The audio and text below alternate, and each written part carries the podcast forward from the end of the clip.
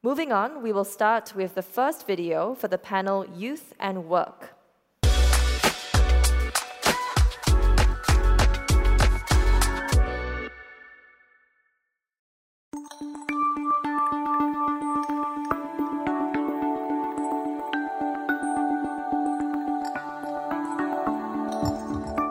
Not think about uh, not having money to carry on with life, just be happy with your family.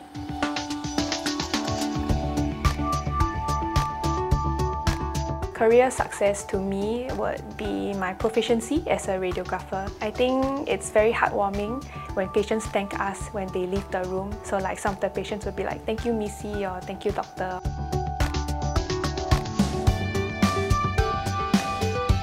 I think success in a job is one where you feel like the skill set that you bring that is unique the knowledge and experience that you bring to the table is being effectively tapped on, such that you don't feel like it's just a job to put food on the table, but also one where it gives meaning to your life.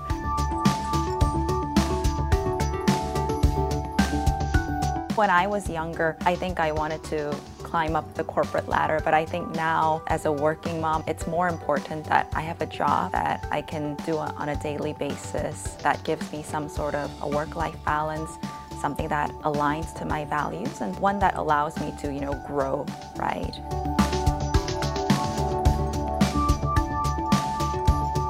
I think is work-life balance and I know a lot of people will be like okay work-life balance this girl's probably like a bit like lazy or whatever but I feel like yes while I'm working I'm able to give my 100% but I think youth these days also want to have that balance in work we also want to have the after work hours to ourselves to recharge and be ready for the next day.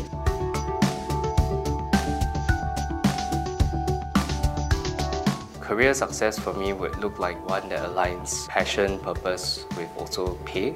In Singapore, I think the reality is that we do need a certain amount of salary to survive. To do tours in a neighborhood that I've lived all my life in Geylang, that also enabled me to explore financially how it could be sustainable and also how it could have functions to give back to the place and the community that I live in.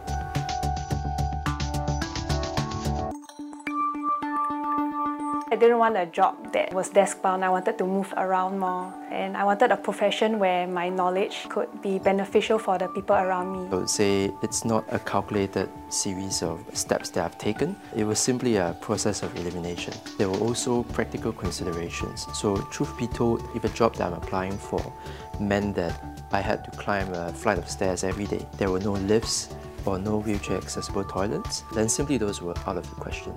I honestly didn't really know what to do and I think by the way that's fine. Looking back, I really wanted to do something that plays to my strengths and one thing that I really enjoyed was interacting with people. So I decided to go into sales when I had my kids. I think it really shaped what I consider to be important. That's why to me work-life balance is really key. I think one important consideration for me was really what can I learn from these new roles and uh, new jobs out there. So that's when I saw a ad for a traineeship role and I thought, okay, wow, this is a great opportunity for me. It will be such a good stepping stone to understand what the tech industry is like as well. I'm a multi-offender, so since 22 my 38 I've been in out. I don't have a skill, you know, I don't have a certification. I'm actually a very active person, which is why if I'm going to do food delivery and I cycle and get paid, why not?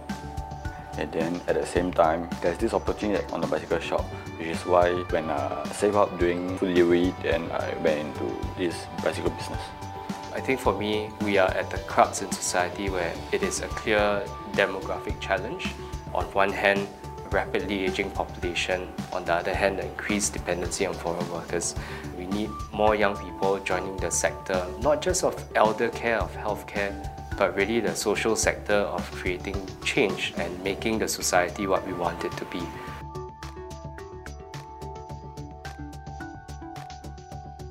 I think the most prominent one now would be the workload. At the start when I joined, I already expected there would be a bit of like shift work. Yeah, but nothing prepared me for the night shift.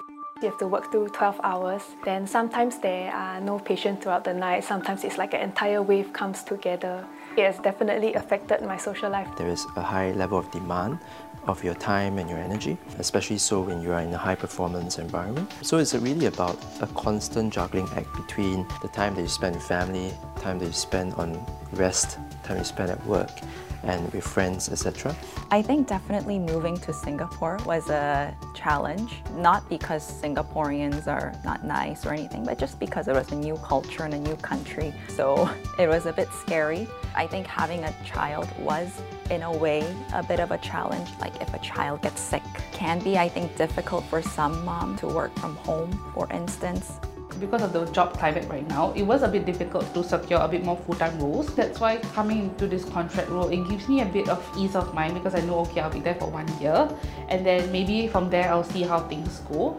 I feel like maybe every industry could be impacted by some kind of external force as well. So maybe job security isn't as what we thought it was nowadays. I tried sending in resumes and stuff like that. My mindset is just straightforward. My resume with a cover letter indicate I'm ex-convict, not a first timer or second timer, it's multiple. But if you're interested, then you schedule me down for interview. If not, don't waste both our time.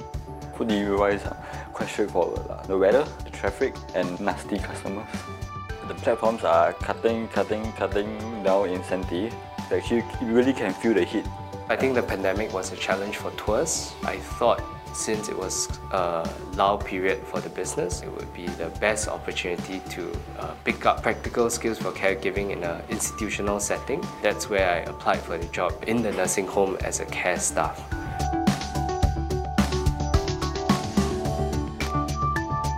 As of now, I like my career because I see a lot of potential for growth and fulfillment because of the different career paths and specializations that are available.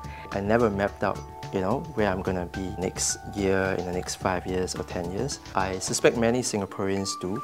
A career is a very long one. I see it more as a marathon.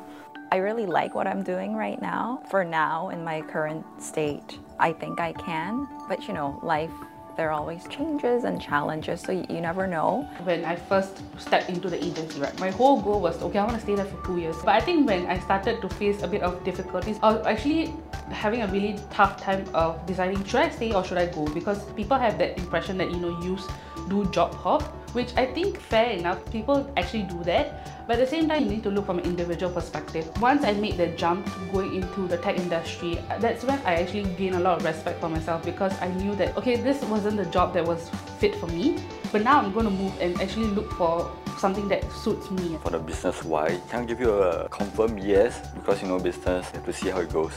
But definitely no for food delivery. I'm still physically fit now at this age. As I get older, my body, I don't think I can cope anymore. I think the only reason why I am able to juggle all these stuff for the past two years is I'm still young and I don't think I'll be able to do it for much longer.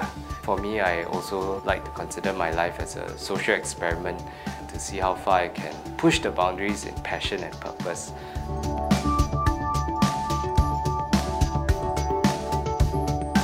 Think implementing work-life balance policies would be beneficial for employees and employers alike. They're beneficial for employees in terms of um, their overall mental health and their overall well-being. So this would in turn create a more productive and motivated workplace setting. So if we have like mental health leaves, then staff would be more motivated because they know like I'd be able to take this leave to like care for myself on this day. Then they don't have to worry as much or be very stressed out throughout the week if you can, do look for those employers, for those companies who have the right policies that will allow you to, for instance, work from home, be able to take time off when you need to be with your children. I think that really helps a lot, especially in the early years when your children are so young.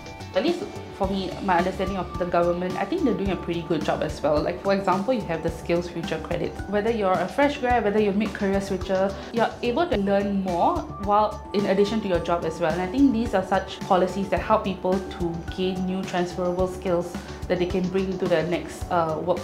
They need to hear from us on the road, or those really delivery riders itself, and not from office management because they are not on the road. They don't know actually what we are facing out there. For the business front and for people who are pursuing their passion and purpose, I think the end goal is that it needs to also be something that's financially sustainable.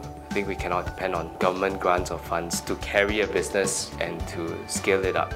Yeah, so I think it's not so much of legislation but more of the economic support, mentorship from other business leaders and community of like-minded entrepreneurs, for example, to gain ideas and insights from. Whether you have a disability or not, you want to feel like you have made it at your job because you have something valuable to put on the table. How much policy comes into play to define that is difficult to say. It's also a matter of having the willingness of the employers to see past disability, the willingness of those looking for employment to step up and put themselves in potentially uncomfortable environments to thrive.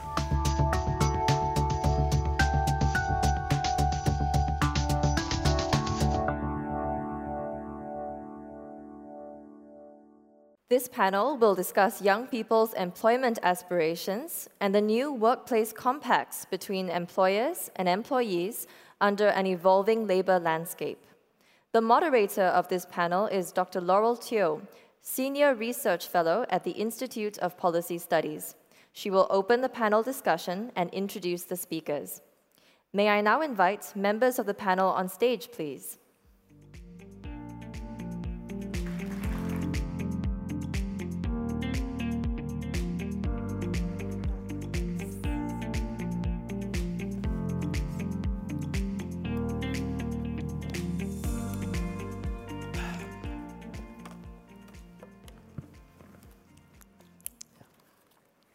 Hi, good morning, everyone. Um, I'm Laurel, a Senior Research Fellow with uh, IPS, and very happy to be here this morning to moderate this panel, uh, the first panel uh, uh with uh, different speakers on, on stage. So, um, our panel is on um, youth and work, and we saw from our video earlier a very interesting range and mix of speakers from very diverse backgrounds. We had people in different industries and different, I think, education levels, and we had ex-offenders and people who are also um, very active in the civic um, society sphere. So um, likewise, um, on stage with me today, I have uh, panelists from, uh, we're very lucky to have panelists from a diverse um, range of uh, jobs and experiences as well. Uh, uh, they are arranged in order of which they will speak to you later. So um, immediately to my right is uh, Ms. Tian Wen Li. She'll be the first speaker. She's currently a journalist with the Straits Times and covering the social and education beats uh, but Wen Li is no stranger to IPS. Uh, up until last year, she was with IPS Social Lab uh, as an ethnographer and researcher. Uh, she was a very integral part of a large and impactful study that the Social Lab did on platform food delivery, food delivery riders, uh, workers.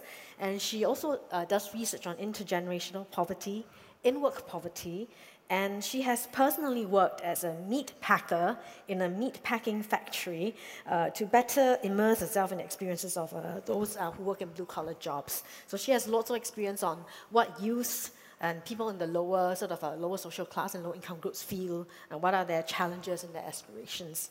Um, and then to, and the next speaker we have is Professor Sam Yam. Uh, he's currently the Provost Chair, uh, Professor of Management and head of Department of Management and Organization Department at um, NUS Business School. Uh, Professor Yam uh, specializes in psychology of technology at work and also leadership and business ethics. And he looks at how future work will affect employees, customers and organizations. So he will come from the perspective of very rigorous uh, scientific research on the social psychology and behavioral perspective of uh, how people behave at work, future work. So he will talk about um, uh, in his presentation, he'll talk about generational differences in workers' attitudes and what are some of the, um, uh, some, and then draw from his own research project as what, what are some of those causes. And then last but not least, we have Miss Natasha Choi, who is Acting Director of Youth Development at uh, NTUC. So she has more than 10 years of experience in the labor movement, and um, she now leads efforts to empower and support youth in the work and career aspirations. And recently, just last year in 2023, I believe NTUC Youth Task Force has completed a report on the new generation worker it's a combination of one year's uh, engagement with youth from age 17 to 25 through um, interviews, dialogues, um, focus group discussions, and surveys. So Natasha will be touching on some of the findings and relate, relate that to what we saw in the video. And I shall say that, uh, with the exception of myself, everybody on this panel is um, age 35 and below. So you'll hear from the real youth. Okay. okay, so uh, Wenli, um, if I could invite you to uh, okay. present your, yeah. Um, so I'll be mainly talking about like how do we understand young workers through gig work, like what are the values and priorities. So um, like previously mentioned, I spent some time in a factory, um, and factory life is very rigid. It's governed by rules and regulation. You know, uh, you are structured by your time and everything. So I have to like punch a card every time. The break time is very precise, and um, so I, this is one of my salary slips. So if you actually look at it, I was paid seven dollars an hour, and then you can see the number of hours that they calculated 61.52. It's calculated to two decimal place, right? So I was like, why don't you just round it up? It's only a few cents. So um, it's very precise and it's, it's mostly all older generation workers, uh, the older working class. So I think I entered uh, the factory around like my early 20s and I was probably the only person, Singaporean worker that was in my 20s when I entered the factory. So, and I have so much respect for them because they have to come, you know, like 7 a.m. every day to all the way until like 6 p.m. every single day. And, but then the question is, where are the young workers, right? So um, after you know, maybe it's good that the younger uh, workers, they have more opportunities, can explore, they have more education, they explore different career pathways, but there's still blue collar jobs in Singapore. So, and one of the prominent ones is obviously the gig worker, the gig work economy. So um, after I was hired by IPS, uh, I was part of the team um, in work poverty uh, in NUS and IPS led by Professor Irene Ng and Professor uh, Dr. Matthew Matthews. So um, we did an ethnography on platform gig workers. So we start, uh, interviewed and followed about 83 Singaporeans aged 21 to 40 years old. And we did two major surveys of about 1,000 private hires and 1,000 food delivery workers. And it was from 2020 to 2023 during the pandemic years and the rise and fall of uh, you know, the income and incentives of gig work. So, um, and there are a lot of appeal to gig work, right? And there's this whole idea of the entrepreneurial spirit attached to young, the youth. People want to make a lot of money. People want to be their own boss. There's a lot of flexibility involved, and um, you know they can cater to their caregiving needs. They can cater to a lot of the their own passion, their own hobbies while uh, doing this kind of job. And there's also this idea of like this perceived fairness and equality that appeals to a lot of gig workers. For example, there's this opportunity to earn more than what they would normally have in other jobs that might be available to them.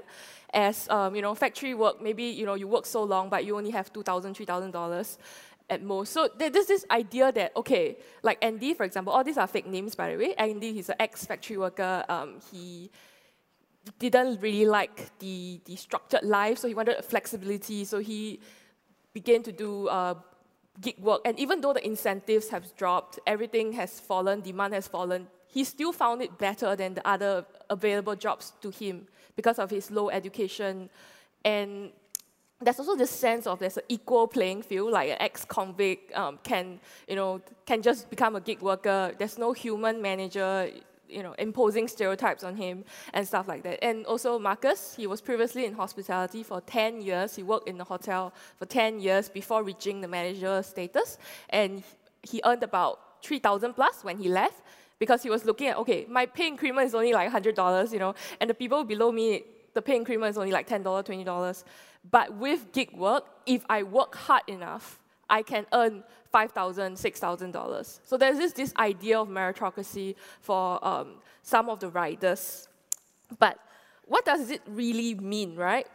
So it takes a lot to succeed in gig work. So the reality is many people don't. Um, most people earn, very, uh, you know, the medium salary we found in our survey was 1.9 from food delivery work, 1.9K. So I followed uh, Marcus around. So he was one of the top people in Yishun. So he was, because my stamina is not very good. So he was like, okay, I, I can, you can just come on a chill day, on a Sunday, my half day. And then his half day turned out to be nine hours long. And so I cycled with him for nine hours, no break. And the algorithm recognized that he's so good that he, they, the algorithm sends him to very far places. So if you look at this photo, uh, his bicycle is the only bicycle in a sea of like e-bikes and motorbikes. That's how good he was. And there's also another rider here. Um, I followed him cycling through the thunderstorm, and he really prefers thunderstorm because there's more incentives involved and there's a lot more, uh, a lot less competition. And these people work insane amount of hours physically cycling and you know on the motorbike. And they earned about but there's a lot of variation. Like for example marcus uh, Yishun was very competitive. So even though he worked like crazy he only earned like at most like 6000 a month. But compared to someone else who worked in a different place maybe he could earn more money. So um, and the really the reality is you need a lot of discipline and you will forget forego a lot of flexibility.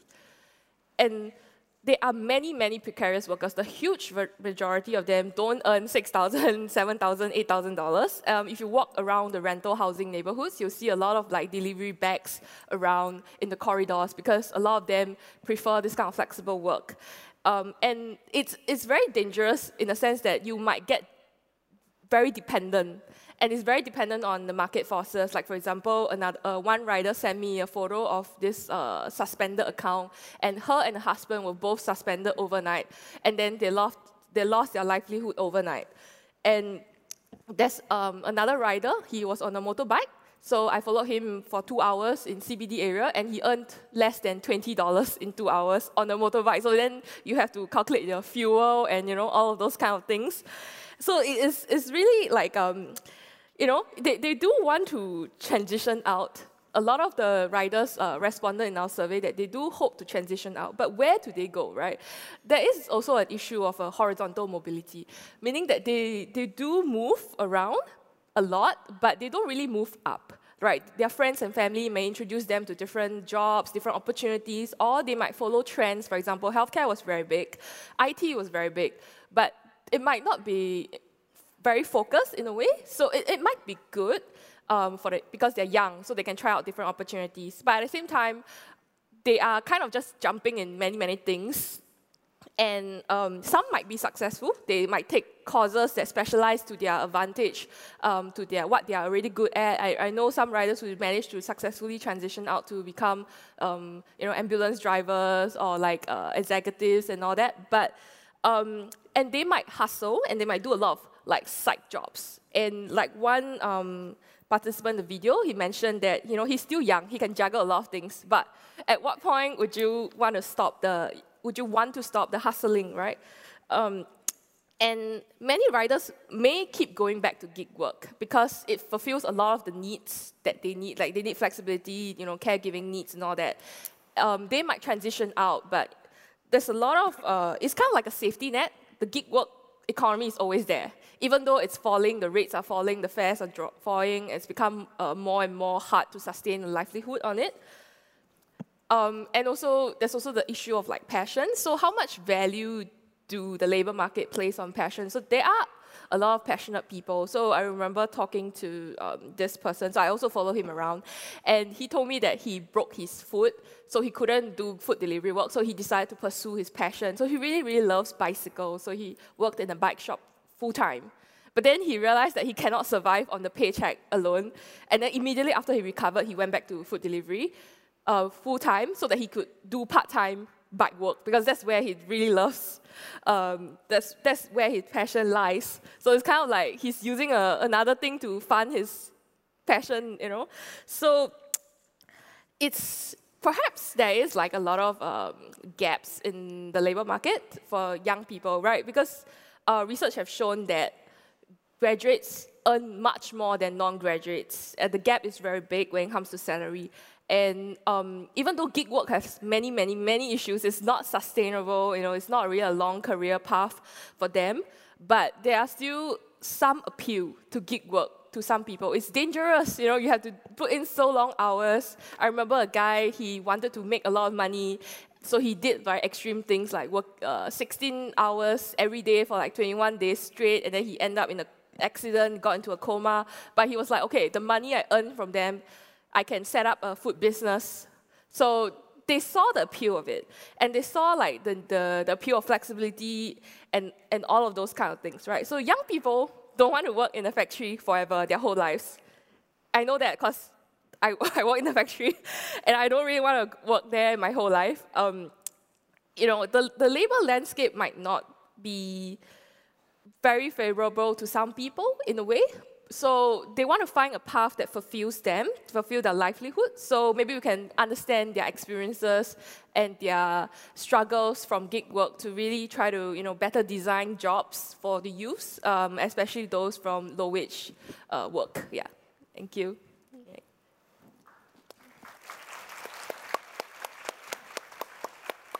Thank you so much, Wendy, for those fascinating insights.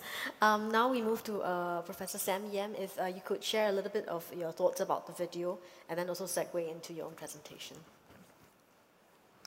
Uh, good morning, everyone. So uh, two disclaimers. Um, before I arrive at this room at 9 o'clock, I thought I'd be speaking to 50 academics. So um, presence applies to me as students, as a, as a corporate partners, as other folks here.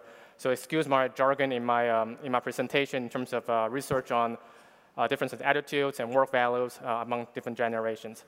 Uh, second disclaimer, I'm actually not a Singaporean. I'm uh, from Hong Kong. I've been here for about nine years educating at the NUS Business School, uh, educated hundreds and hundreds of students. So I've seen some differences across the years in the past uh, approximate decade when I was have been an educator at NUS. Now, today I want to talk a little bit about my research, as well as my colleagues' research about are there any differences in generations in terms of work values, attitudes, and behaviors. Before I address my presentation, I want to first talk a little bit about um, the, the survey that was presented just now, the polling survey from, um, from the Institute, as well as the video. So um, marriage is a big topic in terms of people not wanting to get married. Uh, retirement is a big topic. Healthcare is a big topic. Climate change is a big topic. Now, in psychology, we have this concept that was developed about 25 years ago called affective forecasting. Effectively means that when you want to engage in a behavior, you first estimate, you first forecast how happy or how unhappy you will be if you do engage in that behavior. So getting married is a great example. Uh, finding a new job, great examples. Now, research also shows that we are extremely, extremely bad at forecasting how we will feel following an event that would happen in the future. I'll give you one example. Now, uh, many years ago, in 1998, the guy named Dan Gilbert, a very famous psychologist at Harvard uh, Business School, in which he asked his undergraduate students in Psych 101, hundreds of them, two simple questions. First, he asked them, to what extent, excuse me, first he asked them this question, are you currently dating or are you currently single? Now, half the students said they were dating someone, they have a boyfriend, they have a girlfriend. The other half said they were single. Now, they follow up, think, the second question, saying that, are you really happy right now? All right? And then following that up, he also asked them, in six months, let's assume that for the person who are currently attached, assuming that your girlfriend and boyfriend just dumped you. You break up with your boyfriend and girlfriend. The other half, those who are currently single, forecast how you feel in six months that you are actually having a boyfriend or girlfriend. Now, those individuals who were asked to forecast how they will feel after they experience a breakup, the fact they will feel devastated. They will feel a lot of negative affect, a lot of negative emotions six months after. Those who said, I'm currently single, if six months later I have a boyfriend or girlfriend, they will feel very, very elated and happy. Now, six months after, I asked our students back to the, to the, uh, to the class, ask them this question Are you currently single? Are you currently uh, still attached to your former boyfriend or girlfriend? And ask them the happiness level.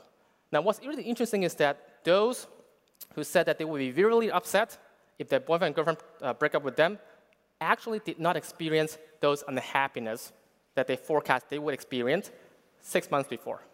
Now, but if you think very carefully about how we behave and how we enact behaviors in the future, we use our current estimate of how we will feel to determine if we should date certain people, should find a new job, or should become entrepreneur. When in fact, in reality, after those events occur and happen, we simply don't feel such negative emotions. Now, for those who have dated, for those who have been um, uh, dumb, in, in excuse my language, um, whenever that happens, typically you don't say, I'm very upset, I'm very happy Of course, you say something like that, but you follow up by saying, you know what, that person is not that good. I deserve someone way better. This defense mechanism to kick in that will defend you from those negative effects. And for now, the first thing I want to encourage you in this room, as well as in those videos, is that if you want to pursue a career, being an entrepreneur, for example, that you think will be risky, will be, um, will be potentially leading you to a financial um, dismay, please just do it. Because in reality, once it happens, even though if you fail, you won't feel upset about this. All right, so that's one thing I want to respond to the video. Now, um, second of all, uh, I just want to talk a little bit about uh, differences in attitudes and values across different generations. Uh, first, I want to say it's incredibly difficult to um, tease out between age differences and generation differences. The idea is that if you survey youth today, uh, the polling uh, earlier this morning, it's really hard to say if it's based on age or based on generation. Now, uh, in research uh, published um, approximately a decade ago, a psychologist uh, at Fordham University actually looked at these differences in a more holistic manner, in a more um, uh, rigorous way, as I would say. Now, the biggest difference in terms of our father or grandfather generation and the current generation has typically been how much people valued uh, pleasure. Like things outside of work, do they actually enjoy, do they actually have a hobbies, do they actually want to hang out with their friends, and so on and so forth. The other things, typically the differences are quite minimal. Now, the other thing that people typically address is that, so we know that differences in terms of how people think, how people act in the workplace, what causes these differences? Now, in our human history of technology, uh, as a psychologist, I like to think about this from a technology angle. I like to claim, they claim that all these things happen because we interact technology in very, very different manners. So think about the 90s, all right? When I was a very young child, in the 90s, what happened is that cell phone became quite popular. You have large cell phones, you have the Nokia, now you have the iPhone. Now in the 90s, if you want to talk to people, you simply pick up the cell phone and you call someone. In the 2000s, when I was a teenager, uh, we have ICQs, we have MSN messengers that we used to contact with our friends. Now, what's interesting is that those two means, those two technological means, these are unmediated. We can still decide who we want to call. We can pick up the phone from our friends and so on and so forth. Now, teens today, youth today, don't grow up with just cell phones. They don't grow up with just ICQ. In fact, it's, in my, in my, um, from my best knowledge, it's actually gone. In fact, they grow up with social, little social media that are called unmediated, excuse me, mediated interaction, right? What does it mean by that? In the past, everything is unmediated. We choose what to see, who to talk to, how to interact. Today, the reality is slightly different in that every single individual have their own little bubble of their own mediated reality. So take recent examples like the conflict in the Middle East, the conflicts in Ukraine, for example. Now, the reality is out there that two sides are having a, a, a military conflict. Now, unfortunately, every single one of them perceive those conflicts very, very differently, despite the fact that reality is exactly the same. It's the reason because we have YouTube, we have different channels, we have Instagram, we have, we have X, and so on and so forth, that actually affect how we see things. We no longer choose what we see. In contrast, technology companies, tech companies, simply mediate what we see. And of course, with an agenda in mind, that is to maximize their profit, at the same time, um, keeping us hooked on those, uh, on those devices. Now, at the very end, I want to talk a little bit about uh, my research that was done in, um, in, in, in Singapore. Now, in this project, we look at does using AI actually reduce people's value of hard work? In our parents' generation, we typically think of this as something like Protestant work ethic, that working hard is a moral virtue. If you work really hard, you should be rewarded. As a result, working hard is a virtue that we all should embrace. Now, youth today, there's a lot of uh, uh, lay belief that they don't believe the same thing as being true. Now, that being said, I want to find out the reason, one of the causes of this, um, of the decline in the perceived value of hard work. Now, in this project, we make the argument, excuse me, we make the argument that using AI actually reduce how unique the work is to you as a person. That if you use AI to do your work, for example, you simply devalue how you yourself feel in terms of uniqueness of the work that you produce. Now, in this project that was done in Singapore, we surveyed a lot of undergraduate students aged about 20 to 24. These are NUS Business School undergraduate students. We've done this in, in high school in Singapore as well, and so far the findings have been replicated uh, in across different contexts. In the interest of time, I'll just present one study using undergraduate in Singapore uh, uh, for you. So in this case, we have approximately 200 participants. We assign them randomly to two conditions. In one group, they were asked to use ChatGPT to write a simple essay. That we say, you know what, we're going to write an essay, and we want you to write it with the assistant ChatGPT. The other group, they were asked to write the same essay without any assistance from outside sources. Now they respond to some survey variable, and then they also rate how good the essay actually they wrote were. Uh, in addition to that, we actually have external raters, people who have not uh, known this participant, they have not known the, about the studies, they actually rate the essay quality to provide objective measure of the essay. Now, what's interesting is that we find that those in the AI condition, those who use AI to assist with their work, actually find hard work to be less relevant and less useful for them in their lives. All right? And it's driven by a sense of reduced perceived uniqueness of the work that they produce, suggesting that use of AI actually can undermine the value of hard work among youth. Now, on the more interesting side, we also look at the essay quality, that if you use AI to write your essay, how would that affect the essay quality? On the panel on the left, uh, looking at the self-rating, you can see that those individuals who self-rate themselves do not perceive any differences in essay quality written by just themselves or with themselves plus AI assistance. Those on the right is for the external raters, suggesting that those who are actually uh, blind to the condition actually find essays written by both the humans and the ChatGPT to be way of way higher quality compared to those just written by the subjects themselves. Now, all of this is showing that we know for a fact that there's generation differences in terms of the youth and in terms of their parents and their grandparents. We don't know very well about the causes of differences. And there's a lot of research showing that perhaps technology and how interact technology actually affect how you think about work and value and work behavior themselves. Thank you very much.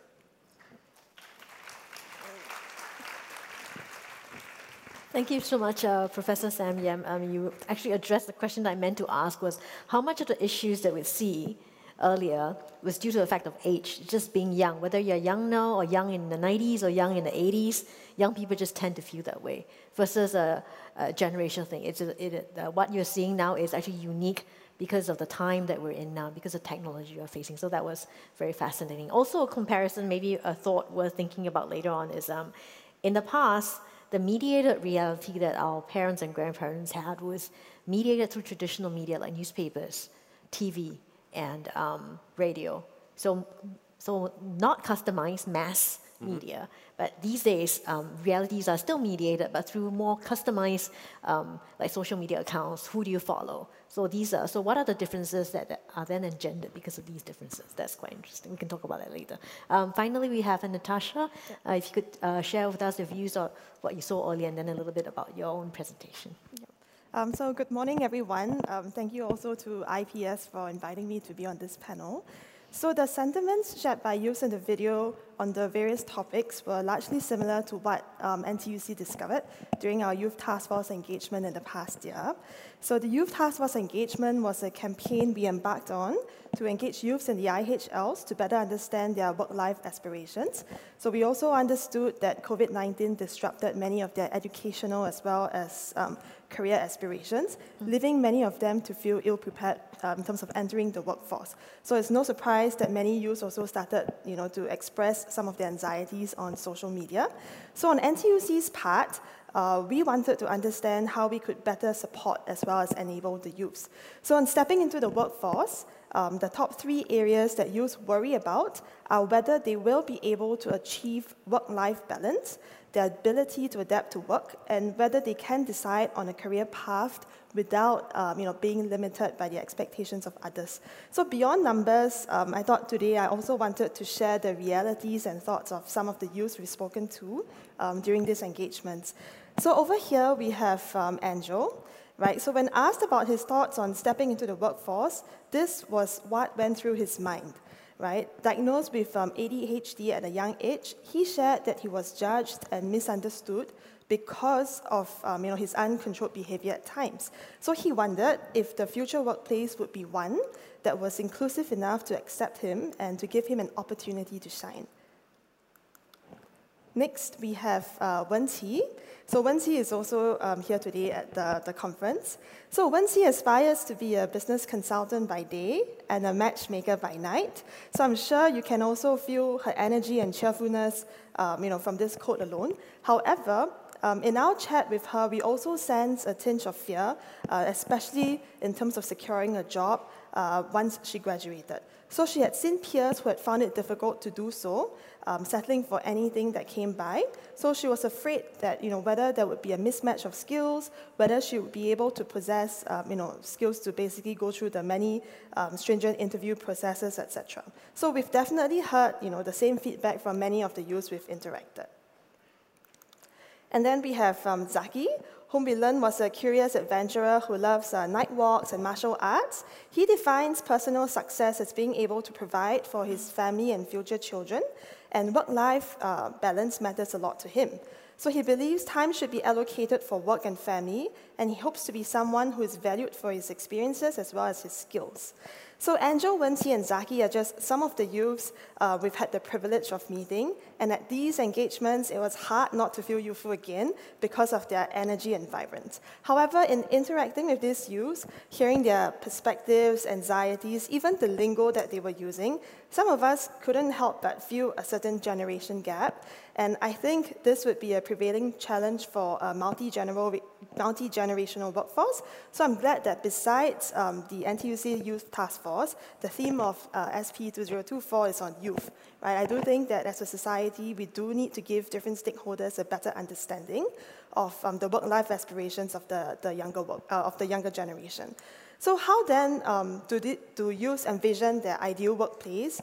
So from our findings, they have expressed a strong desire to connect as well as to collaborate with others. Mentorship was a key aspect they've brought up as it allows them to gain um, real-world insights as well as have a better, better understanding of uh, work expectations. Their ideal future workplace is also one where they can build um, their professional portfolios, explore career progression opportunities. Um, it is also flexible. It uh, involves them in decision making, and it emphasizes the importance of purpose driven practices. So, in that regard, um, I do think that different stakeholders, NTUC included, we must adapt ourselves uh, to meet the evolving needs and aspirations of our youth, uh, work alongside them in shaping a future where their contributions are valued, their potential is nurtured, and their voices are heard. Thank you. Thank you so much, Natasha. Okay. Okay, thanks so much. Um, so that rounds out our speaker's presentation. Um, we will next go into question and answer session. So we have about 45 minutes uh, for audience from the floor. Uh, you can send, uh, you can either go up to the mics that we have lined up on either side of the room, and then um, ask your questions, or you can also send them through a pigeonhole. Um, if um, so, may I request that for those who go up to the mic, please uh, state your name uh, the organization that you represent, and then ask, um, uh, please restrict yourself to one question so that we have, uh, we have time for uh, more people to ask questions. Um, anybody first? Any takers of first question? Oh, there? Okay, yep.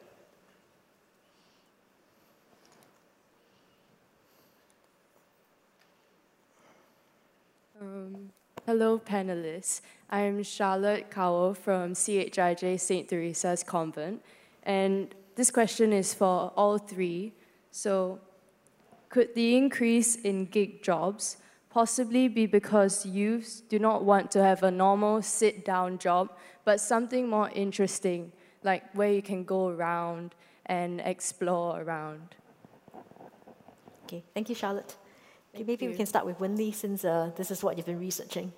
uh, so, I, I guess that there is like this idea that uh, you know youths don't really want uh, because it's a time of exploration. It's a time of finding out what you want to do. So and they want to break the cycle of like you know nine to five in an office job. So maybe gig work do appeal to, to that, but at the same time, um, there's also this idea of like an entrepreneurial. So so this is not this is not new. Every young generation wants to take risks, they want to make it big, they want to, you know, um, you know, be an entrepreneur. So, and then after that, they get married and have children, and different story will come. so it is this idea that, you know, when you're young, uh, it's okay to take risks, it's okay to try out different things. Um, and it's not necessarily you know gig work. Um, gig work is you don't really unless you really try and you really forego your flexibility. You work long, long hours, then you can earn a lot of money. Uh, but it also comes with like freelancing, like in the creative industry, in the film industry, you know, different types of jobs that might appeal to youth. Um, but um, that, that also have to you have to think about your sustainability like when you're in your 30s and your 40s can you still do such jobs unless you you know become a business owner you know in the industry itself I, I i'm not sure and i can't really answer that so mm. yeah so, but I, I do think that there's a certain appeal for youths yeah okay thank you yeah. Professor? So uh, interact with different population, uh, clearly at NUS Business School, the students are very smart, intelligent, and talented. Uh, and very few of them actually indicate they want to ever engage in, in what we call gig work. So I feel like this is uh, also a, kind of like a selection problem, that it seems like um, some youth uh, have, have sort of lost the direction or they have never really seek um, or find out what their passions are. Whereas um, college students who have graduated, um, who have better uh, socioeconomic status, typically have better mentoring. We mentioned mentoring a little bit, uh, better guidance from their parents, from their peers, uh, from the siblings even. And uh, I think as a result, those individuals are more inclined to not take gig work. And I really wish to um, encourage the gig workers to think beyond the flexibility.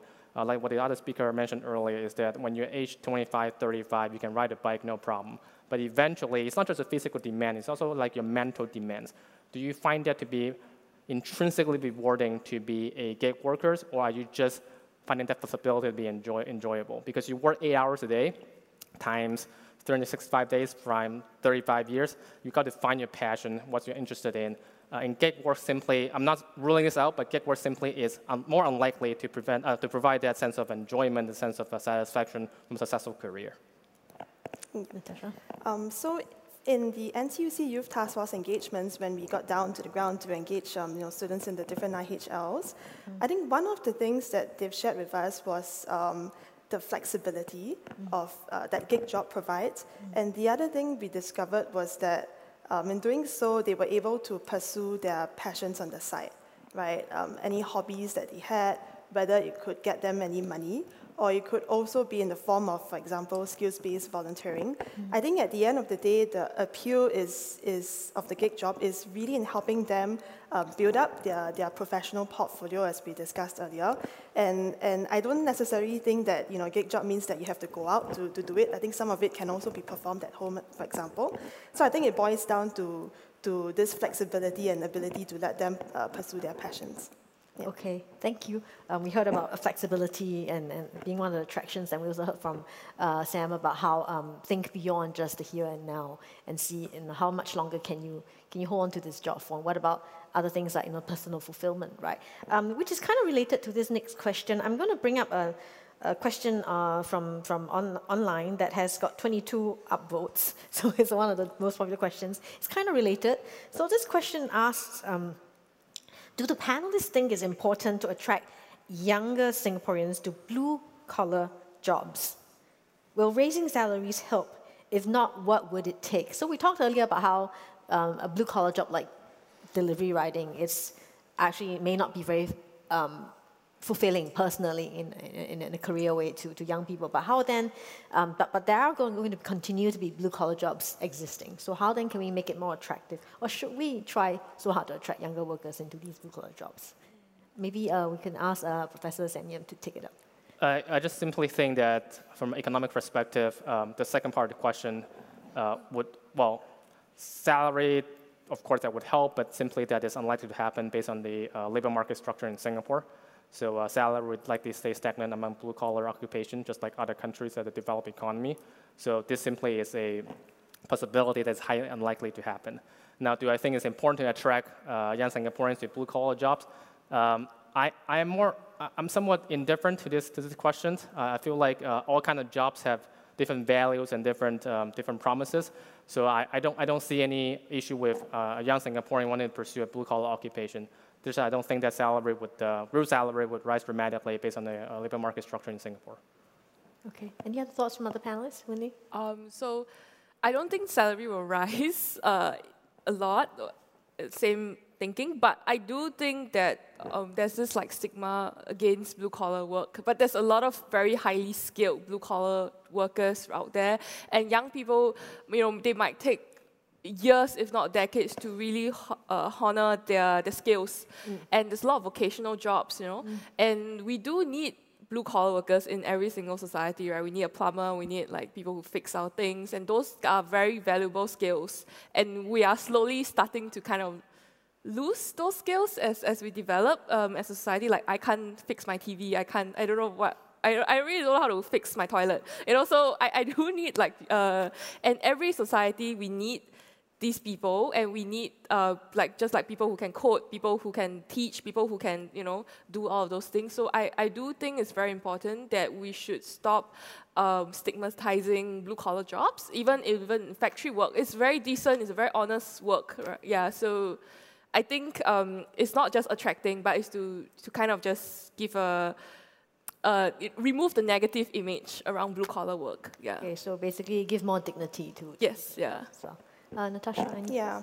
So I, I don't think that um, you know one of the defining qualities of the younger generation is in terms of their um, diversity in career aspirations, right? So I do think that we need to recognize that basically for the youths out there, there are different career paths that they want to pursue, and this could, for example, be uh, be be a career, um, you know, in, in a blue collar job, mm-hmm. right? A skilled trade, for example, right. Um, and I think there certainly um, is more room to, to make you know, blue collar jobs more attractive.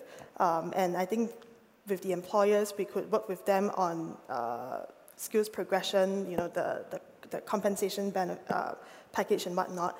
Um, from Young NTUC's perspective, what we have tried to do um, was to basically allow uh, youth who are graduating from IHLs to, to explore uh, different, different career pathways. And, and we did so by launching the Career um, Starter Lab. So essentially, what it is is a career trial of up to three months, and it allows youth to basically um, you know, work in, in different jobs. So we have technicians and, and whatnot. And in this career trial, there's actually a career, there's a structured training as well as uh, mentorship. So they are able to learn more deeply um, you know, what, what kind of prospects uh, they, can, they can anticipate if they do join this industry, this job, for example. And I think that is a much better way in helping the youths understand what are some uh, possibilities for the job. And hopefully that can help to, you know, attract them into the sector. So to have sort of more pre-tasting sessions of these jobs. Okay. Right. Thank you, Natasha. Um, we have a question from the floor. Uh, thank you for the fascinating conversation so far. Uh, my name is Satya. I work for a bank called SMBC. Uh, I've had a career in, uh, in uh, professional services for a very long time, and I was fascinated by the, the, the conversation specifically on the topic of social status. Uh, Peter Drucker, uh, the father of modern management, said knowledge workers, you know, can only be rewarded ultimately with social status. And, uh, you know, you can bribe them with things like stock options. And I'm trying to change tack here from the gig working point, to, uh, and I'll come to my question shortly. Uh, my question is, uh, in your research, where are you seeing the role of social status featuring in moving people more towards jobs which will give them ultimate fulfillment? And I'm asking that because at some point Singapore will have autonomous vehicles, and you know, I'm assuming that many of these jobs will potentially go away. Uh, but also in more broader jobs, we're all moving towards services economy. Uh, AI is coming in and disrupting a lot of the traditional, uh, you know, white collar work. So where do you see social status featuring in this? And, you know, it'll be interesting to understand your research. Thank you. Okay, thank you. So your question is, how much does social status factor in people's considerations when they take up jobs? Yeah, and how, how do you drive uh, jobs towards securing better social status, the important jobs? Thank you. Okay, thank you. So you I think I can answer this first question. Uh, lots of economists have done a lot of research about um, pay, social status, and life satisfaction, for example. And the gentleman is accept, uh, um, obviously very correct in that a lot of jobs, especially in white collar um, uh, industry, uh, high paying jobs, uh, the marginal value of making an extra 10, 15K a year is actually none in terms of uh, satisfaction of, of, life and happiness. And uh, the famous uh, Nobel laureate Danny Kahneman did a paper in 20, 2018, I believe, that suggests that you only need 100K US dollar to be satisfied. That figure is updated about $140,000 by a recent paper in Nature Human Behavior. Now, uh, most people, when you ask them if you make more than, let's say, 200K Singaporean dollar, how would you feel? They always forecast to be very, very happy. They'll be elated uh, when research shows the otherwise. Like the gentleman was saying, is that the marginal value of an extra 10k on that income is, excuse me, is simply none in terms of happiness. Uh, so that become a different question than what is driving individuals to high achieving individuals to achieve even more in their life and their career. And status is obviously one of the many things that people strive for. Um, that uh, in my workplace, for example, we have a lot of colleagues who, who, who, are having a very good paycheck and still work very, very hard because they're interested in that work, they're passionate about that work, and doing good work lead to more status for them as well. So absolutely correct that uh, status is one of the most important predictor, especially among um, uh, those who are in, in high-paying jobs in Singapore. Okay, thank you. Um, any other perspectives from the speakers? No? Okay. Um, okay, we have one more question from the floor over there. Yeah, um, Matthew Ting from the Silent Foundation. Um, what do you think about um, expectations of the, um, youth or, or, new workers, especially uh, in relation, not just in terms of, uh, you know, white collar, blue collar, but also in terms of even within the white collar and SME versus MNC, right? So a lot of us think, oh, you know, uh, you know, I, I want high pay, flexibility, and whatever. And a lot of these you can only get uh, in an MNC, right? You, you hear about oh, Google can, can, can let their staff do this. Yeah. But Google is, is a huge MNC. They have thousands of staff. So, you know, they, they, they have the ability to, to, to shift work among so many people. But in reality, the majority of firms in Singapore and in many other countries would be SMEs, right? So how do you get workers uh, you know, to, to mentally prepare that you probably be working in, in, in, an, MN, uh, an SME rather than MNC and not to expect, you know, that, that, that everybody is going to get into an MNC Okay, uh, thank you so much. And actually, I want to bring up uh, this is in relation to another question we had online was um, how um, how can we get um, uh, people to be more interested in jobs that are less glamorous? So it's, there, there was a question online on that. So um, it's in relation to that. So um, everyone wants to work for something like Google. Uh, where you have, uh, or Bloomberg or something, where you have you know, big MNC, fantastic office, free flow of drinks and snacks in the office. But in reality, um, most of us, 99%, have to work for an SME. So then how do you um, get people to adjust their expectations? And then how do you get people to accept that most of you may not work in a job as glamorous as you see on your, uh, the, or what you see depicted in uh, influencers and social media accounts? Mm-hmm. Um, maybe Natasha, you can talk about that. Yeah, mm. pick that up. Um, but also from, from my interactions with the youth at least, um, I think when they look for their first job or when they look for internships, for example, I think they're very clear-minded about the kind of skills that they're hoping to build um, you know, during that stint, right? So I do think that for SMEs, for example, one, one of the things that uh, employers, such employers can consider um, is to be clearer, you know, in terms of uh, what exactly the, the youth might be working on if he or she were to accept a, a role in the company. And I think this could uh, you know, really help to attract uh, the right candidates even into, into the job. And, and I think it really boils down to that because youth today are quite clear-minded about uh, what they want to do to, to build up their professional portfolios. And they see it as, you know, multiple stepping stones, mm-hmm. right? They don't only, you know, view um, their, their career uh, pathway being in one company, for example. Yeah, so, so they will be looking for different options, and it will be based on how they can build up their professional portfolios. Yeah. Okay, thank you. Um, any other views from panelists?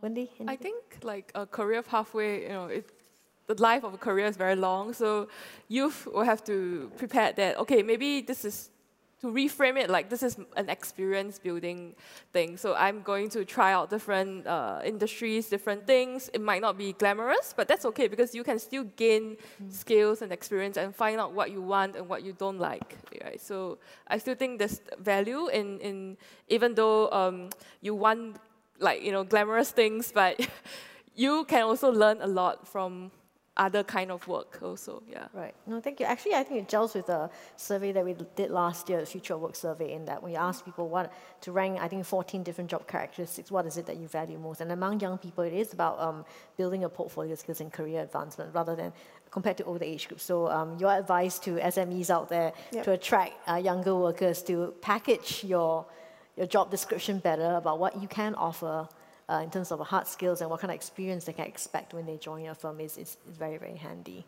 Um, and we have another question from the floor there, this lady there. Yep. Thank you for that. Um, just from the Queensland University of Technology, I was just wanting to ask what do you think schools and universities should be teaching to help people better be prepared to graduate into the workforce post COVID? So, what schools and universities should be teaching to help prepare better, people better for the workforce, and especially the workforce that we're currently looking at? Um, okay, any first takers for this question? Um, so I actually just got back from Indonesia yesterday. I was teaching a class in negotiation uh, in Jakarta for NUS. Uh, so I feel like um, um, many degree programs, um, not just in Singapore but globally, uh, seems to jump on the bandwagon of AI and technology, and those are really important skill sets. Uh, and our undergraduate students typically enjoy those very, very much. Now, at NUS, for example, if you move along the um, the degree ladder, so to speak, from the bachelor degree to master's to executive EMBAs and to other things. Uh, at the end of the day, typically uh, when a manager turns about age 40, 45, uh, those skill sets, those what I like call quantifiable skill sets, like AI, technology, how to use Excel, for example, those become way less relevant because you can always outsource people to do that on behalf of you. Now, uh, I teach negotiation, I teach leadership at NUS, and I got the sense that in the past 10 years, nothing has changed, is that the people skill, the management skill, and the leadership um, um, capabilities are just important no matter what age that we live in. Technology cannot really ever outsource. We can never outsource uh, leading people to AI and technology. So I feel like uh, our institution today can prepare youth by better managing them on the people side of things as opposed to just the quantitative side of things. Thank you. That makes a lot of sense. Um, any views from other speakers? Yeah, so, so I, I mean, in, in response to the question, I was thinking about, you know, what kind of skills would be um, important to teach. And I think in this aspect, um, I thought it is important to help the students build up their resilience, um, adaptability, as well as um, understanding that, you know, whatever skills that you learn in school today um, is, is not going to help you through your life. And you need to be able to build um, this ability to uh, learn on a lifelong basis, right? So I think that really stems from a mindset perspective, right? So being ready to, to take on um, training courses and whatnot, perhaps a year after graduation, right? And, and not to think that what, with a degree, you know, you can continue on for maybe the next three to five years. So I think a lot of it is um, in terms of the mindset. Yeah, and, and I do think that as, um, as what Prof mentioned, besides the, the hard skills, I think it would be good if um, schools can focus on, on some of these other areas. Okay, great. Yeah, Wendy? Uh, yeah, so I, I do agree on soft skills. It's very important um, because you can never predict what's the next new industry that's rising, right? So, uh, but soft skills, um, hum, uh, people skills, and knowing how to network and knowing how to, you know, have a very focused understanding of what you want to do, um, build the experience from that. I think that's very important.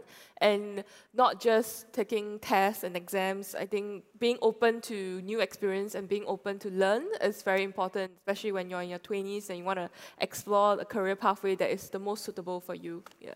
Okay, great. So being agile, basically, in, in, in your career path, very important. Um, one question from the floor over there. I'm from LaSalle College of the Arts.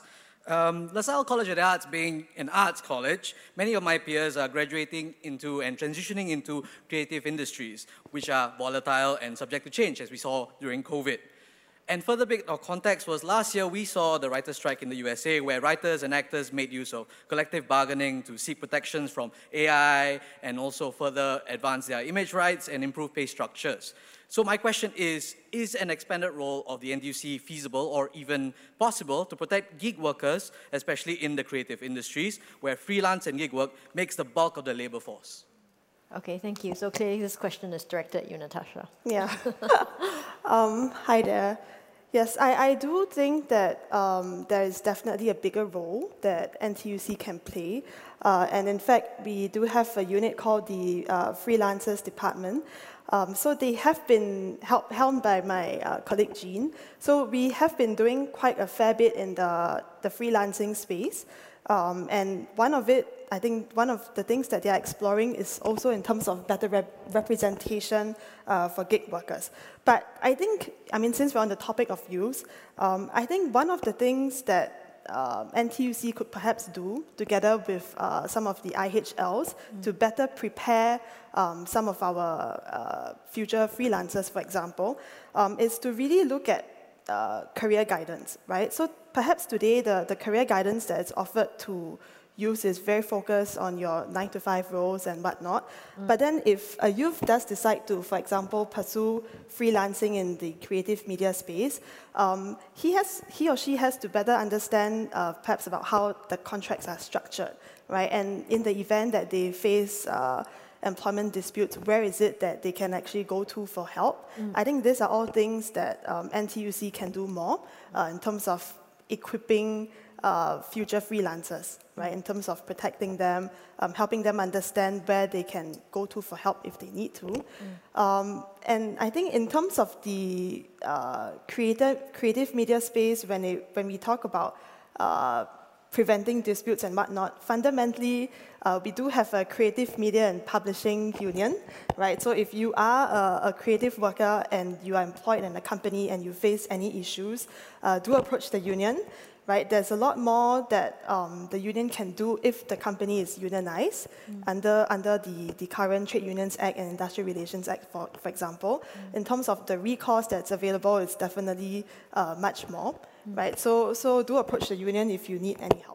Yeah, right. Actually, in relation to that, there's a question online uh, that asks, um, given the recent incident which a company ignored uh, the unions in retrenching staff, um, how can NTUC uh, engage better with youths to understand their workplace rights and responsibilities? So mm. It's kind of related to what you said. Yeah, I, I, think it will be similar to what I shared earlier. Mm. First, I want to acknowledge that I think there's um, a lot more that NTUC can do mm. to, to help youths understand about their employment rights, uh, as well as the role of the union in terms of uh, protecting them, right? And I think in, in us going down to the IHLs in the past year, um, that is really the, I think, one of the key steps that we're taking to, to um, firstly understand their anxieties, but also in doing so, helping, under, helping them understand that, look, you know, there is also a union that you can turn to. Um, and so in school, for example, when you do encounter any issues, perhaps with your internships and whatnot, you can go to your career uh, guidance office, right? Mm-hmm. But in your first year, in your second year, when you're out of school, who do you turn? Who can you turn to? Um, it is actually the union, right? And uh, apart from the unions, there's also Young NTUC, obviously. So Young NTUC is trying to play that role um, to help to bridge some of this this understanding. Um, and besides that, I think Young NTUC can definitely do more in terms of um, exploring some partnerships with the different IHLs too. Um, you know, helping helping the youth understand what role can NTUC play beyond protection as well, right? So, for example, in terms of your work prospects, in terms of placements, there's actually a variety of things. Right. Yeah. Okay. So when you say um, can play a larger role, um, does it just mean going down to the universities, polytechnics, and ITs to give talks, or what else can you do? Like, what is that? What more? so, well, in in IHLs, um, youth start taking on part-time jobs, for example, mm. right? Um, and sometimes they are, uh, when they receive that contract, they don't understand how to interpret. I mean, they, they do not know how to interpret the contract, mm-hmm. right? So these are actually some um, some areas where young NTUC or our unions can actually come in mm. to help them right? For, it could even relate to things like your MC leave entitlement and whatnot. Mm-hmm. Yeah, so, so I think it's beyond just giving talks, right? It's helping them to understand, or rather, if they do encounter any issues uh, in their part-time work, etc., they can actually approach the union too. Okay, great. Yeah. Thank you. Um, we have a question from the floor over there. Hi, my name is Yu Hong, and I'm a final year student at Temasek Polytechnic pursuing a diploma in psychology studies. So my question is more directed at um, Dr. Sam. So um, I understand from your research study that, and please correct me if I'm wrong, that the usage of generative AI is associated with a reduction of valuation of hard work as mediated by um, reduced uniqueness among youth. So how can this finding be applied such that it is beneficial to help youth to navigate a world where education and workplace are looking to augment generative AI? Okay. Great question. Um, so, as a researcher, as opposed to a policymaker, uh, I'm less interested in the intervention and policy that we can use. That's not to say those are not important, but those would be uh, one of my colleagues' um, uh, expertise. Uh, in my research, you're absolutely correct that um, uh, we find this effect among undergraduates, and then we are kind of seeing this effect among uh, secondary school students in two high schools in Singapore as well. So this trend is quite worrying, and as of now, um, we have no solutions. But in my view, research has to be done to look at the causes first before we look at solution intervention. So it's a, it's a, it's a process, so to speak. Thank you for the question. Thank you. Um, another question from the floor? Hi, um, I'm Ya Shen from Dunman High School. So I was reading this CNBC article which says that uh, work-life balance matters less to those who earn more. And I was just wondering if like there's higher living costs, would there be a conflict between wanting to hustle and earn more and achieving work-life balance? Thank you. Okay, I think this can be open to all the panelists. Uh, you want to take that again? I just want to give an example. So I, I there's some research showing that uh, if you feel passionate about your work, you typically um, value work-life balance a bit less. You typically work more and you feel find, find enjoyment. So as a personal example, uh, when I was about age 24, about 10 years ago, uh, there was a Christmas, December 25th. Uh, I was in Seattle, Washington. I was doing my PhD. I was very happy that morning because uh, I could finally drive to campus and park in front of my office without paying for parking. now that sounds really crazy, but I step in the office. Uh, we have a, a shared office with 20 some PhD students. I would say at least half showed up. And those half become, well, five years after uh, they graduated the PhD, myself included, got really good jobs, uh, worked really hard, attained status, and they never really once complained about work-life balance or imbalance. Uh, they have good families, they have good job, good career. So I got a sense that um, um, you're probably right that those individuals who are on high-paying job probably value this less, but not because they are just workaholic, but simply because they enjoy their work intrinsically a bit more than those on the other end of the spectrum. Okay, thank you. Thank you, Sam. Um, yeah. Natasha, you had something to say. I, I Yes. think it's also recognizing that you know there will be many seasons in life, Mm. right? And I think um, one of the things that is on the side of youth is actually time, right? And and so what um, quite quite a number of even my, my peers, for example, we do discover that earlier on in our careers we have that much time, right? More time to you know pursue whatever whatever is it that we want and whatnot. Um, so I think when we think about uh, your entire career trajectory from that sense, work-life balance doesn't have to, you know, take place in that specific role or that specific time. You, we should really look at it in terms of um, your uh, broader career life, for example. Yeah. Okay. Thank you. Yeah, so I think there's also like a danger of like you know because um, for example a lot of the hard jobs like like in the heart, um, like nursing and you know all of those uh, elderly care, social work. Mm. They, they, there's a lot of passion, but at the same time, you know, it, it can run out. Like that, you can get burnt out. You can do all those things, and you can feel like. Uh, not necessarily like there's no work-life balance, but you just feel overworked and burnt out. So that there is also a danger in that spectrum, Mm. and um, I do and I do agree that in your career is like so long, right? So at which point of time will you be willing to sacrifice uh, work-life balance versus at which point in your life, you know, are you not willing to do it? So it really depends on your own personal priorities at that moment on time. Yeah. So the answer is it depends. Depends. Yes. okay. Um, yeah. One question over there on the floor. Yeah. Hello, my name is Barnabas. I'm a year three computer engineering student from Ngee Polytechnic. And I have a question on AI that's similar to the one earlier. On the topic of AI, earlier it's shown that AI assisted work is deemed higher quality than work done without AI.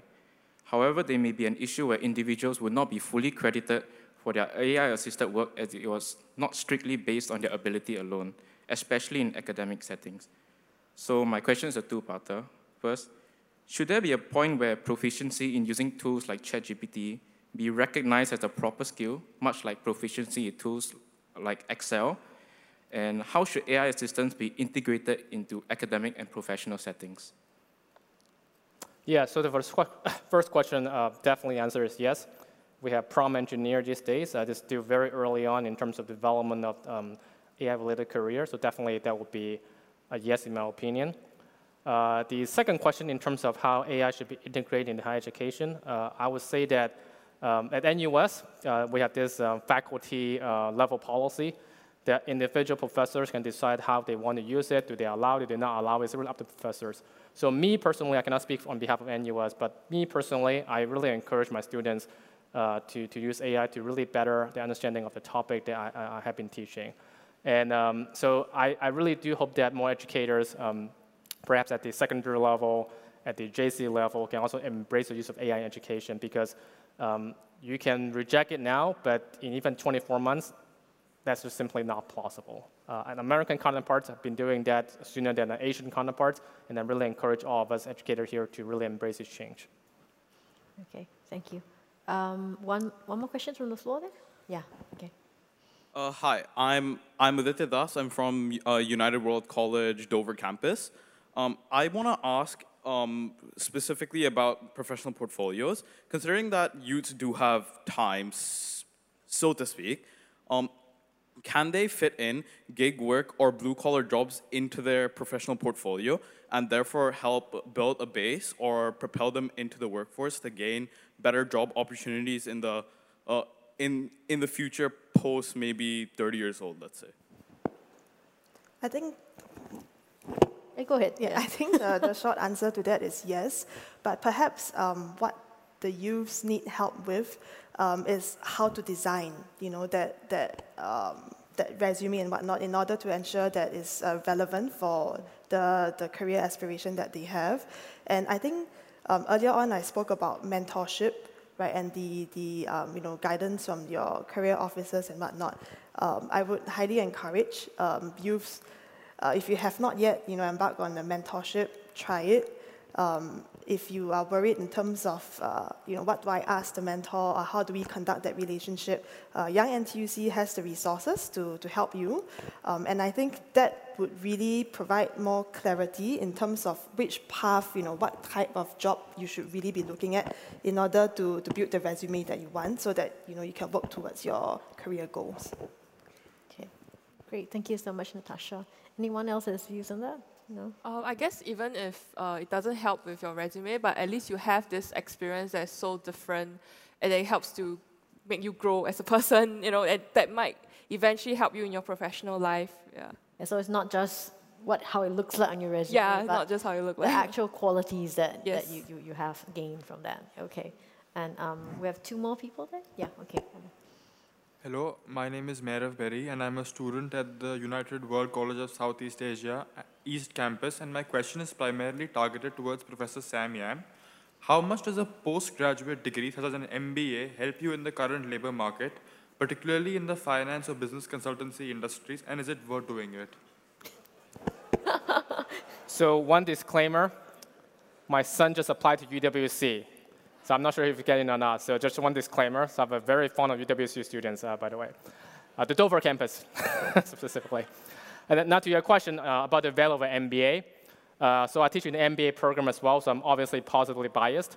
Uh, we see very clearly uh, the statistics pre and post MBA in terms of salary is certainly a, a significant jump. most MBA students who enter our program typically don't want just that. They, in fact, they want to switch their career. They might be in a career of, of servicing, for example. They want to switch to technology, they want to switch to consulting. That's what an MBA really is for. Uh, so I would say that uh, it's not just in Singapore, globally speaking, especially in the US. So MBA is a US-centric market with some uh, top-tier institution in, in, in, France, also in, in, in London. Uh, same, same thing. Uh, however, I would say that acknowledging that the MBA market is shrinking a little bit, because uh, young people typically value time these days a lot more than uh, their parents. So uh, there's a really strong proliferation of one-year master's program, uh, very popular started in Europe, uh, now more popular among Asians, and certainly in the US as well.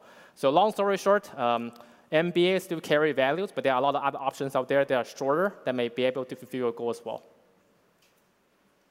Thank you. Next question. Um, hi, I'm Belle Joel. I'm also from UWCSEA Dover campus. And I would like to ask the panelists, how would the panelists suggest use to find their true area of interest for future careers and would, where they would truly love to commit time and energy into? Okay, so how do you find your true area of interest? Um, advice to use out there. Maybe you can draw from either personal or professional experiences? So there's some research showing that most people believe that um, the interest would pop up and show up to them. Let's say one day you play the piano, you just enjoy doing it, and you play it forever. Uh, in reality, interests are not really, um, they don't just drop on the lap. Typically, interests are developed, passions are developed.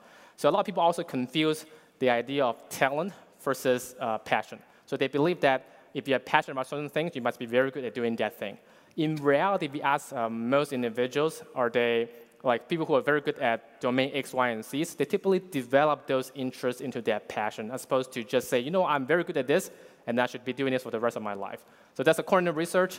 Uh, my personal um, um, uh, story has been pretty much similar. I would say that I I was in a different industry before being a professor, and I certainly enjoy doing this um, a lot more than the other industry. And it wasn't really something that happened just, just in a second. It just happened because I explored this occupation, I explored this career with guidance, with mentors that helped me um, to guide my career trajectories. Okay, thank you. Natasha? Um, I would say that, well, take, the, take your time to, to discover your passions. Um, and what I mean by this is to also really uh, get out of your comfort zone, try and experience new things. And it doesn't matter if you end up realizing that, oh, this is not something I like, right? Because then, you know, you can cross that out and discover what else is there. Um, otherwise, right, the, your worldview is, would likely be similar, um, and, and you may not know, right, um, what, uh, what kind of passions you could develop. So it's just getting out of your comfort zone and experience as many things as you can while are young. Mm. Yeah. So um, I completely agree that what you're talented at might not be what you're passionate at. Because from for me personally, so I have a degree in sociology. So uh, when I first started studying sociology, I, my language skills weren't fantastic. I didn't understand half of what the readings were talking about. You know, we have to read and write a lot. And then, but then because I really enjoyed learning about ideas, so much that I forced myself to sit down and really improve my language skills. And eventually, you know, it, it, became the driving force of what my career choices have been. So, um, and I really wanted to impact, I want to create like impact in the world. So that's how I chose my different career paths. From, um, I went to the UN, then I went to IPS, then I went to, and I'm a journalist. So it's kind of like, what do you like? And are you willing to, to, to spend time and effort and invest in it and then really make it your, your career pathways. Yeah. So make what you like into what you're good at. Yes. Okay. okay. Um, we have time, two minutes for one last question. Yes. My name is Corinna Lim, and I'm from Aware. I work with a team of uh, very talented young researchers and uh, people who care about gender equality, social justice. They don't work for the top dollar, but they work for meaning. And increasingly, I find that youth really want meaning in their work. Mm. So, I mean, I've worked in the space for quite a few years. I do find this generation to want it even more. Mm. Why? Because I think on the internet they can get meaning, whether it's social or that they have a voice. and secondly, they find it, they, they feel powerless as well in, in the face of climate change, these big, huge things, what can they do? So they really want to find it at their work. So that I think the, the question for all bosses, for all companies, including myself, and we are experimenting with a few things, is how can we make every job meaningful for that person in that job? You can't control social status and how society looks for it, but certainly you can control how you, as a boss, as the company, values a young person's voice and co- contribution. yeah, thank you. Thank you, Corinna. so, how? What is it that we can do to make every job meaningful? Yeah. I, I think first you mentioned about inequality and climate change. I think first what to think about the reality there's a really interesting book by a guy named Rosling. Uh, it's a Swedish um, public health researcher called Factfulness. Right? The idea is that we're making a lot of progress in equality. We're making a lot of progress toward climate change. And yet, most people still don't believe it's happening. So I'll give you one example. Uh, climate-related death has decreased by about 90% in the past 50 years. And yet, all the time you see only people who are suffering from tsunamis, from earthquakes, from natural human disaster, right?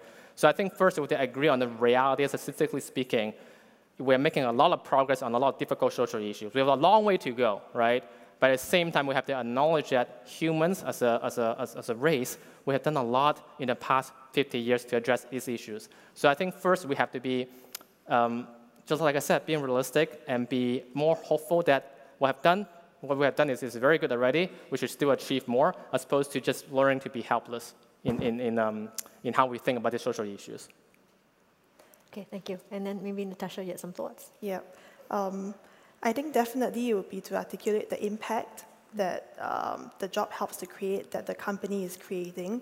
Mm. I think very often when a youth, you know, starts in his or her first role, it is maybe a little bit more challenging to see that, mm. right? Because they are all uh, they're in a junior position.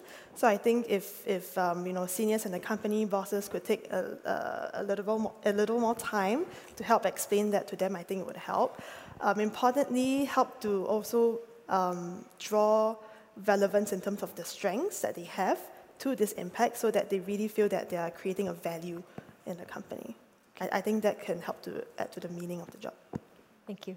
And Wendy? So it's about like, how do you think that um, you are contributing to the team and to society at large? So I feel like every job kind of has its own contributions, and at the same time, you can also be the type of person who don't find meaning in work. You know, maybe work is just money, right? And then you can find meaning in other areas of work. And it's, it's just because life is very long and then you have so many components, right? So maybe work is just one aspect, but you can also find meaning if you choose to. Yeah, so that's.